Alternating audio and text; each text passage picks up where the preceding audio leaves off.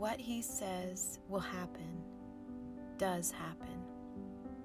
Mark 11, verses 20 through 26. As they passed by in the morning, they saw the fig tree withered away to its roots. And Peter remembered and said to him, Rabbi, look, the fig tree that you cursed has withered. And Jesus answered them, Have faith in God. Truly I say to you,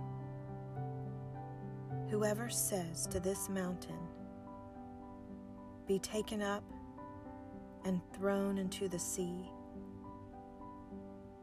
and does not doubt in his heart, but believes that what he says will come to pass, it will be done for him.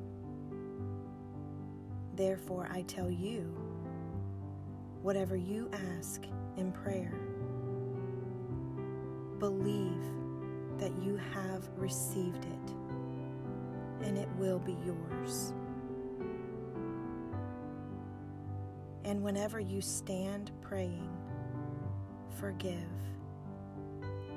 if you have anything against anyone, so that your Father also, who is in heaven, may forgive you your trespasses. What he says will happen does happen.